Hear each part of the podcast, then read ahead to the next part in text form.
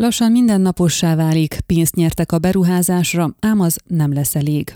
Többen is felkeresték lapunkat az elmúlt években, arra panaszkodva, hogy még kisebb szárazságok idején is előfordul, hogy a közigazgatásilag Felsőboldogfalvához tartozó Árvádfalva portáinak jó része ivóvíz nélkül marad, míg a falu egyik részén locsolnak a kertekben, másoknak a központi ivókúthoz kell járniuk vízért. A helyiek nem voltak tétlenek, hiszen számos gyűlés megszervezése után még petíciót is írtak a Felsőboldogfalvi polgármesteri hivatalnak a helyzet orvoslása érdekében, ez azonban nem sokat ért. Az intézmény vezetősége megvásárolta ugyan a csöveket, amelyeket elmondásuk szerint arra használtak volna, hogy az ivóvízhálózatot kiépítve csatlakozzanak a Székelyudvarhelyen működő rendszerre, de ez mindmáig nem valósult meg. Néhány éve új vezetőséget választott a község, amely a megoldást keresve ellenőriztette a már meglévő vezetékeket egy szakemberrel. Mint kiderült, azok megrongálódtak az évek során, ugyanakkor eleve nem voltak megfelelőek. Ekkor új terveket készítettek a Székelyudvarhelyen üzemelő rendszerre való csatlakozásért, amely szerint egyebek mellett három kilométernyi vezetéket kell a földbe helyezni,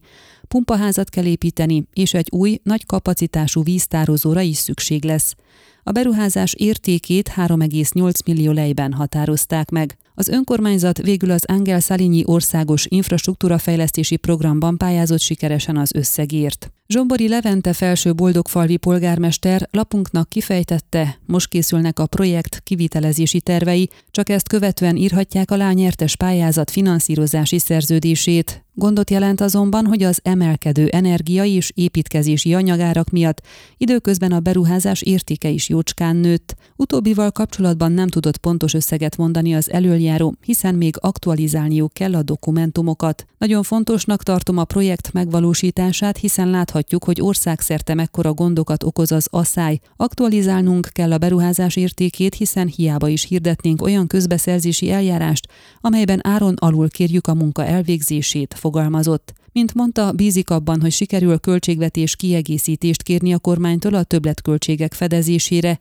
hiszen ezt helyi forrásokból nem tudják előteremteni. Megjegyezte, az említetteken kívül azon is dolgoznak, hogy új helyszínt találjanak a projektben szereplő víztartály elhelyezésére, hiszen kiderült, hogy a korábban elképzelt terület erre nem megfelelő. Ön a Székely Hon aktuális podcastjét hallgatta. Amennyiben nem akar lemaradni a régió életéről a jövőben sem, akkor iratkozzon fel a csatornára, vagy keresse podcast műsorainkat a székelyhon pont ro portálon.